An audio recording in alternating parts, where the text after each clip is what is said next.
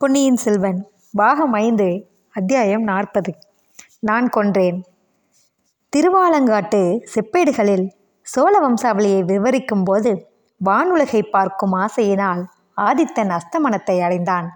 உலகில் களி என்னும் காரிருள் சூழ்ந்தது என்று கூறப்பட்டிருக்கிறது. வீரபாண்டியன் தலை கொண்ட வீராதி வீரனாகிய சோழ சாம்ராஜ்யத்து பட்டத்து இளவரசன் ஆதித்த கரிகாலன் அகால மரணமடைந்தது பற்றிதான் அவ்வாறு திருவாலங்காட்டு செப்பேட்டில் பொறுக்கப்பட்டிருக்கிறது. ஆதித்த கரிகாலன் மரணமுற்று கிடந்த கடம்பூர் அரண்மனையின் அறையில் அப்போது உண்மையாகவே காரிருள் சூழ்ந்திருந்தது. காலமுக தோற்றம் கொண்டவனால் கழுத்து நெறிப்பட்ட தரையில் தடால் என்று தள்ளப்பட்ட வல்லவரையனுடைய உள்ளத்திலும் அவ்வாறே சிறிது நேரம் இருள் குழு கொண்டிருந்தது கொஞ்சம் கொஞ்சமாக அந்த உள்ளத்தில் ஒளி தோன்றிய போது நினைவு வரத் தொடங்கிய போது அவன் கண்களும் விழித்தன.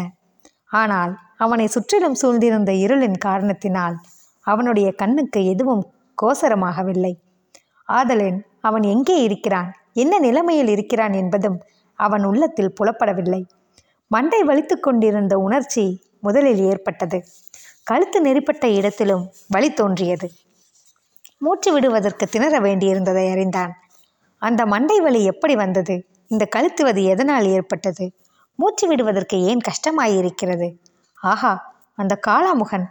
அவனை தான் கண்டது உண்மையா? அவன் தன் கழுத்தை நெறித்து கொள்ள முயன்றது உண்மையா? எதற்காக கழுத்தை நெறித்தான் தான் சத்தம் போடுவதை தடுப்பதற்காகவா? தன்னை அப்பால் நகர ஒட்டாமல் தடுப்பதற்காகவா? ஏன்? அவனுடைய இரும்பு பிடியை மீறிக்கொண்டு தான் போக விரும்பியது எங்கே? ஆஹா நினைவு வருகிறது. ஆதித்த கரிகாலரிடம் போவதற்காக. ஐயோ அவர் கதி என்ன ஆயிற்று? நந்தினி என்ன ஆனால் ரவிதாசன் என்ன செய்தான்? தன்னை தடுக்க பார்த்து தரையில் தள்ளிய காளாமுகன் பிறகு என்ன செய்திருப்பான்?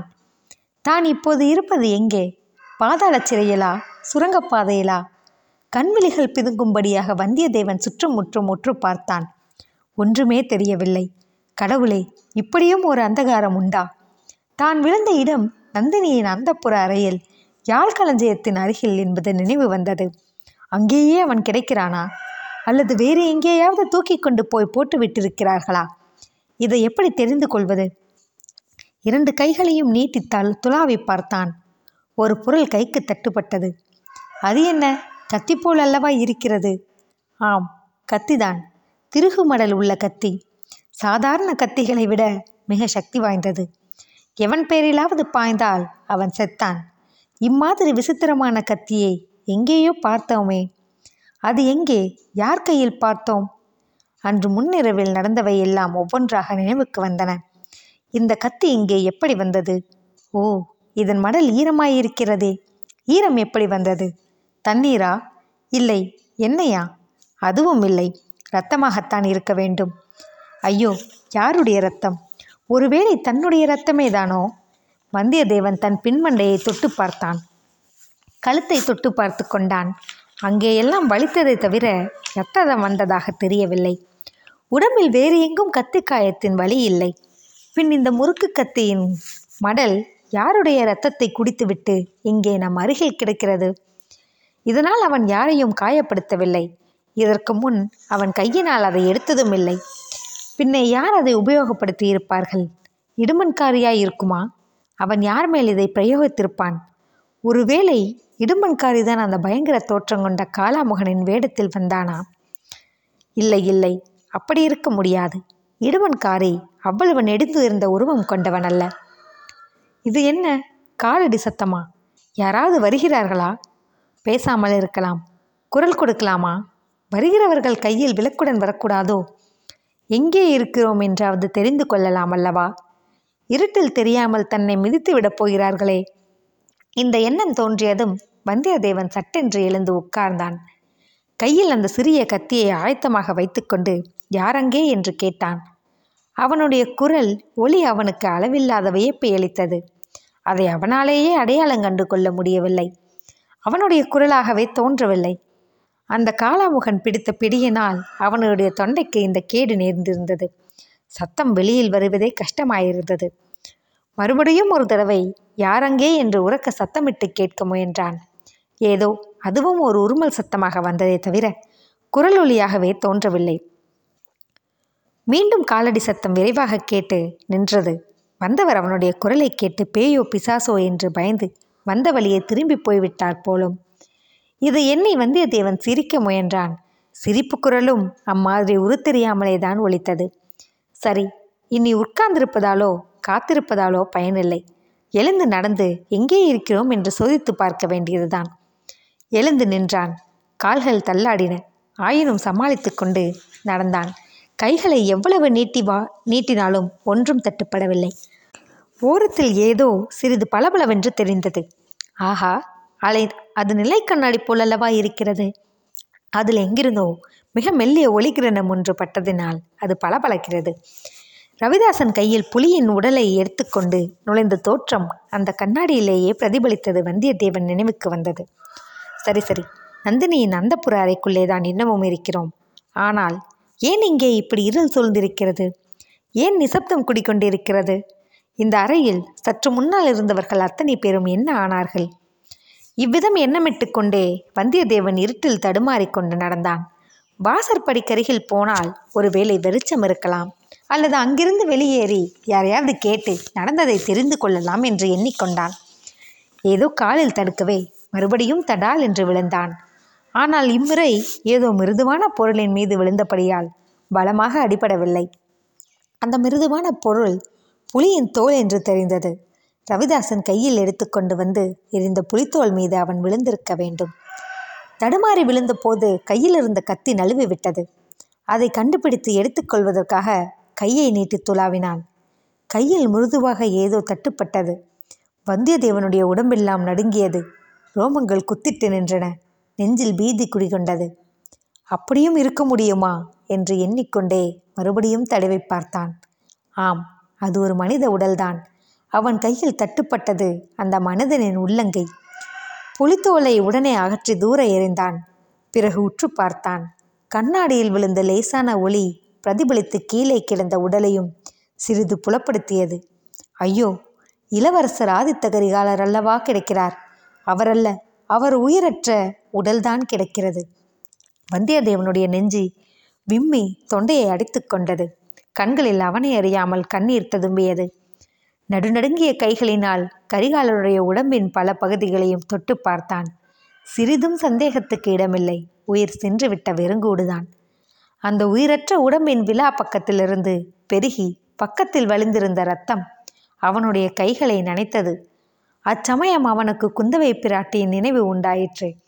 அந்த மாதரசி அவனை எதற்காக அனுப்பி வைத்தாளோ அந்த காரியத்தில் அவன் வெற்றி அடையவில்லை. முழு தோல்வி அடைந்தான். இனி அவள் முகத்தில் விழிப்பது எங்கனம்? அவனால் எவ்வளவு பிரயத்தனம் செய்ய முடியுமோ அவ்வளவு செய்தாகிவிட்டது. ஆனாலும் பயன்படவில்லை. விதி வென்றுவிட்டது. இளவரசரின் உயிரற்ற உடலை எடுத்து தன்னுடைய மடியிலே போட்டுக்கொண்டான் மேலே என்ன செய்வதென்று தெரியவில்லை. சிந்திக்கும் சக்தியை இழந்து விட்டான் சத்தம் போட்டு அலறுவதற்கு தொண்டையிலும் சக்தி இல்லாமல் போய்விட்டாள். இளவரசர் இறந்து விட்டார். ஒப்புக்கொண்ட காரியத்தில் நாம் வெற்றி பெறவில்லை. குந்தவியின் முகத்தில் இனி விழிக்க முடியாது. என்னும் இந்த எண்ணங்களே திரும்ப திரும்ப அவன் மனதில் வந்து கொண்டிருந்தன.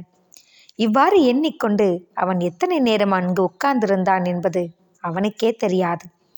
தீவிரத்தி வெளிச்சத்துடன் மனிதர்கள் சிலர் அந்த அறையை நெருங்கி வருகிறார்கள் என்பதை கண்ட பிறகுதான் அவனுக்கு ஓரளவு சுனை நினைவு வந்தது.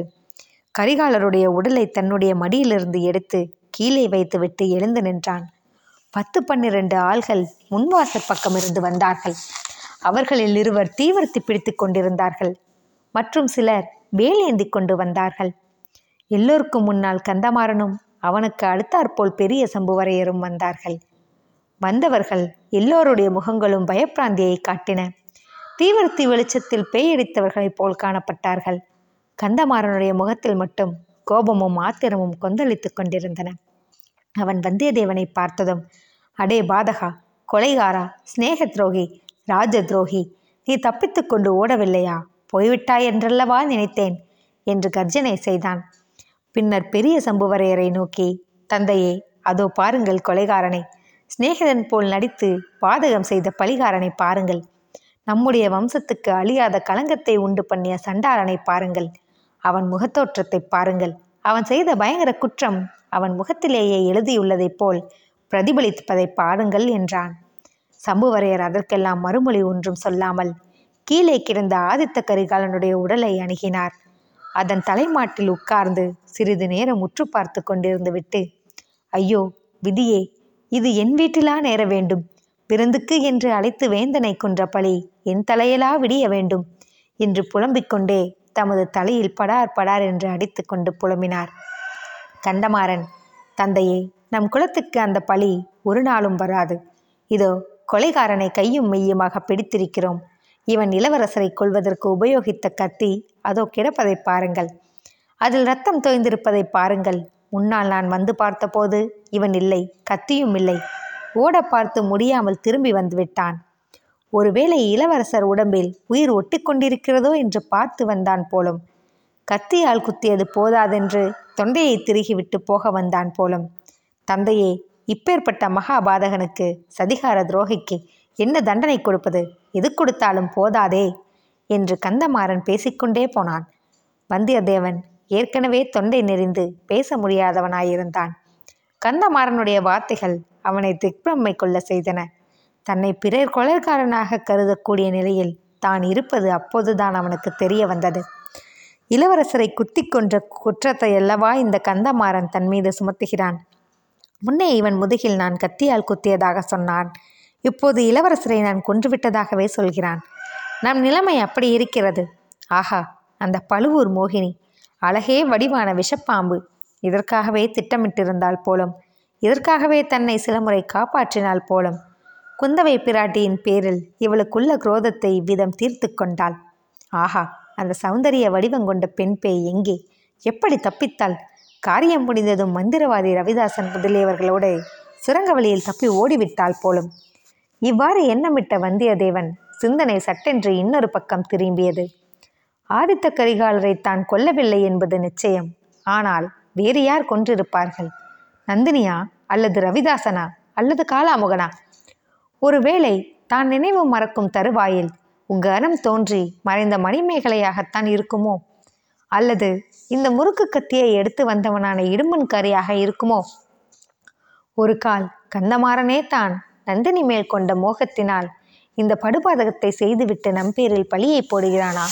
அல்லது நந்தினி சொல்லிய அதிசயமான ரகசியத்தை கேட்டுவிட்டு தன்னைத்தானே நொந்து கொண்ட ஆதித்த கரிகாலர் தற்கொலை செய்து கொண்டாரோ? கந்தமாறன் தன் பக்கத்தில் நின்ற ஆட்களை பார்த்து தடியர்களே ஏன் சும்மா நிற்கிறீர்கள்? இந்த கொலைகாரனை பிடித்து கட்டுங்கள் என்று கத்தியதும்தான் வந்தியத்தேவனுக்கு தனது இக்கட்டான நிலைமை மறுபடியும் ஞாபகத்துக்கு வந்தது. கந்தமாறனை அவன் இரக்கமும் அவன் இரக்கமும் துயரமும் ததும்பிய கண்களினால் பார்த்தான். ஒரு பெரும் முயற்சி செய்து தொண்டனையில் ஜீவனை தெரிவித்துக்கொண்டு கந்தமாறா இது என்ன? நான் இத்தகைய கொடுஞ்செயலை செய்திருப்பேன் என்று நீ நம்புகிறாயா? எதற்காக நான் செய்ய வேண்டும்? எனக்கென்ன லாபம் இதனால்? நண்பா என்பதற்குள் கந்தமாறன் சீச்சி நான் உன் நண்பன் அல்ல. அவ்விதம் கூறிய உன் நாவை அறுக்க வேண்டும். உனக்கு என்ன லாபம் என்றா கேட்கிறாய்? ஏன் லாபம் இல்லை? நந்தினியின் கடைக்கன் கடாச்சத்தை பெறலாம் என்ற ஆசைதான். அடே அந்த பழுவூர் மோகினி இப்போது எங்கே? என்றான். கந்தமாறா உண்மையில் எனக்கு தெரியாது. நான் இங்கே நினைவிழந்து கிடந்தேன். நீங்கள் வருவதற்கு சற்று முன்புதான் நினைவு பெற்றேன். நந்தினி என்ன ஆனாள் என்று எனக்கு தெரியாது. ஒருவேளை சுரங்கப்பாதை வழியாக வெளியேறி இருக்கலாம். வேட்டை மண்டபத்தில் அவளுடைய ஆட்கள் வீரபாண்டியனுடைய ஆபத்துதவிகள் நாலு பேர் காத்திருந்தார்கள். அவர்களுடன் நந்தினி போயிருக்கலாம். கந்தமாறன் ஓஹோ உன்னையும் ஏமாற்றிவிட்டு போய்விட்டாளாக்கும். ஆனால் உனக்கொன்றும் தெரியாது என்று சாதிக்க வேண்டாம். அதை யார் நம்புவார்கள்? நீ அவளுடைய மோக வலையில் விழுந்திருந்தாய். காலால் இட்ட காரியத்தை தலையினாலேயே முடிப்பதற்கு தயாராயிருந்தாய் என்பது எனக்கு தெரியாதா? ஆதித்த கரிகாலரே சொல்லியிருக்கிறார். நந்தினியும் அவரிடத்தில் உன்னை பற்றிய உண்மையை சொல்லியிருக்கிறாள். அவள் தூண்டியோ அவளுக்கு திருப்தி தரும் என்று நினைத்தோ நீ இந்த கொலைபாதகத்தை செய்துவிட்டாய். உன்னுடைய முகத்தில் விழித்தாலும் பாவம் என்றான். கந்தமாறா சத்தியமாக சொல்கிறேன். நான் இந்த இளவரசரை கொல்லவில்லை. அவர் உயிரை காப்பாற்றும் பொறுப்பை பழையாறை இளைய பிராட்டியிடம் நான் ஏற்றுக்கொண்டு வந்தேன். இவ்விதம் சொல்லித்தான் இளவரசரை ஏமாற்றினாய். பிறகு வஞ்சகம் செய்து குத்திக் கொள்றாய். இல்லாவிட்டால் இந்த அறைக்குள் எப்படி வந்து சேர்ந்தாய்? எதற்காக வந்தாய்? கந்தமாறா இளவரசருக்கு ஆபத்து வரப்போவதை அறிந்து அவரை பாதுகாக்க வந்தேன். அந்த முயற்சியில் தோற்றுப் போனேன். ஆனால் அது என் குற்றமில்லை. உன் தந்தை மணிமேகலையை வேணுமானாலும் கேட்டுப்பார். அவள்தான் என்னை. சீச்சி என் தங்கையை பற்றி பேசாதே. அவள் பெயரையே சொல்லாதே ஜாக்கிரதை. இனி அவள் பேச்சை எடுத்தால் தெரியுமா? உன் கழுத்தை பிடித்து நிறுத்து இப்பொழுதே கொன்று விடுவேன். இவ்விதம் கூறிவிட்டு கந்தமாறன் வந்தியத்தேவன் மீது பாய்ந்து அவன் மார்பையும் தோள்களையும் சேர்த்து பிணைத்திருந்த கயிர்களை பிடித்து ஒரு குலுக்கு குலுக்கினான். பின்னர் கீழே ஆதித்த கரிகாலன் உடல் கரிகள் உட்கார்ந்து வேதனையில் ஆழ்ந்திருந்த சம்புவரையரை பார்த்து தந்தையே இவனை என்ன செய்கிறது என்று சொல்லுங்கள். நம் குலத்துக்கு அழியா அபகீர்த்தியை உண்டு பண்ணிய இந்த கொலைபாதகனை என்ன செய்கிறது என்று சொல்லுங்கள். தாங்கள் அனுமதி கொடுத்தால் இவனை இந்த நிமிடமே கண்ட துண்டமாகி போடுகிறேன். தந்தையை சொல்லுங்கள் என்று கத்தினான். கரிகாலனுடைய உடலை தடவி பார்த்து கொண்டு பிரம்மை பிடித்தவள் போல் உட்கார்ந்திருந்த சம்புவரையர் கந்தமாறனுடைய கூச்சலை கேட்டு அண்ணாந்து பார்த்தார். அவருடைய பார்வை கந்தமாறனுக்கு அப்பால் சென்றது. அந்த அறையிலே இருந்த கட்டில் திரைச்சீலை அசந்ததை கண்டார். மறுகணம் அத்திரைச்சீலையை விலக்கிக் கொண்டு ஓர் உருவம் வெளிப்படுவதை பார்த்தார். கண்களில் நீர் தரும்பியிருந்த காரணத்தினால் திரைச்சீலையிலிருந்து வெளிப்பட்டு வந்தது யார் என்பதை அவர் உடனே தெரிந்து கொள்ள முடியவில்லை. இன்னும் சிறிது அருகில் வந்த உருவம் வந்ததைக் கண்டதும் அவள் தனது செல்வக்குமாரி மணிமேகலை என்பதை அறிந்து கொண்டார். அதனால் அவருக்கு ஏற்பட்ட வியப்பும் அருவருப்பும் வேதனையுடன் கலந்து முகத்தில் தோன்றின. மணிமேகலை நீ எப்படி இங்கே வந்தாய்? என்று அவர் கேட்ட வார்த்தைகள் கந்தமாறனையும் திரும்பி பார்க்கும்படி செய்தன. அப்பா நான் இங்கேயே தான் இருந்தேன். அவரை ஒன்றும் செய்ய வேண்டாம் என்று அண்ணனுக்கு சொல்லுங்கள். அவர் பேரில் குற்றம் ஒன்றுமில்லை என்றாள். கந்தமாறன் அப்பா பார்த்தீர்களா? இந்த பாதகன் எப்படி என் தங்கையின் மனதை கெடுத்திருக்கிறான்? பார்த்தீர்களா? இவன் பேரில் குற்றம் ஒன்றும் இல்லையாமே என்று சீறிக்கொண்டே சிரித்தான். ஆமண்ணா நிச்சயமாக இவர் பேரில் குற்றம் ஒன்றுமில்லை. என்று மணிமேகலை உறுதியாக கூறினாள். கந்தமாறனை ஒரு பக்கம் ஆத்திரமும் இன்னொரு பக்கம் வெக்கமும் சேர்ந்து பிடுங்கித் தின்றன. தங்காய் வாயை மூடிக்கொள் உன்னை யார் இங்கே அழைத்தார்கள்? நீ இங்கே வந்திருக்கவே கூடாது. உன் புத்தி சுவாதீனத்தில் இல்லை உடனே முன்கட்டுக்கு போ மற்ற பெண்கள் உள்ள இடத்துக்கு போ என்று கத்தினான் கந்தமாறன். இல்லை அண்ணா என் புத்தி சுவாதீனத்திலே தான் இருக்கிறது. உன் புத்தி தான் கலங்கி போயிருக்கிறது. இல்லாவிட்டால் இவர் இளவரசரை கொன்றதாக நீ குற்றம் சாட்டியிருக்க மாட்டாய் என்றாள் மணிமேகலை. கந்தமாறன் அறிவு அறிவு கெட்டவளே இந்த கொலைபாதகனுக்கு நீ ஏன் பரிந்து பேசுகிறாய்? என்றான். அவர் கொலைபாதகர் அல்ல அதனால்தான் என்றாள் மணிமேகலன் கந்தமாறன் ஆத்திரச் சிரிப்புடன் இவன் கொலைபாதகன் இல்லை என்றால் பின்னே யார்? இளவரசரை கொன்றது யார்? நீ கொன்றாயா? என்றான். ஆம் நான் தான் கொன்றேன் இந்த வாளினால் கொன்றேன் என்றாள் மணிமேகலை. இந்த வார்த்தைகளை கேட்டு அங்கே இருந்தவர்கள் அவ்வளவு பேரும் திகைத்துப் போனார்கள். அவர்கள் ஒருவர் முகத்தை ஒருவர் வியப்புடன் பார்த்து கொண்டார்கள். ஒரு கணநேர திகைப்புக்கு பிறகு கந்தமாறன் வந்தியத்தேவனை விட்டுவிட்டு மணிமேகலை அண்டை பாய்ந்து ஓடினான். அவள் கையில் இருந்த வாளை பிடுங்கிக் கொண்டான். அதன் நுனியை உற்று பார்த்தான்.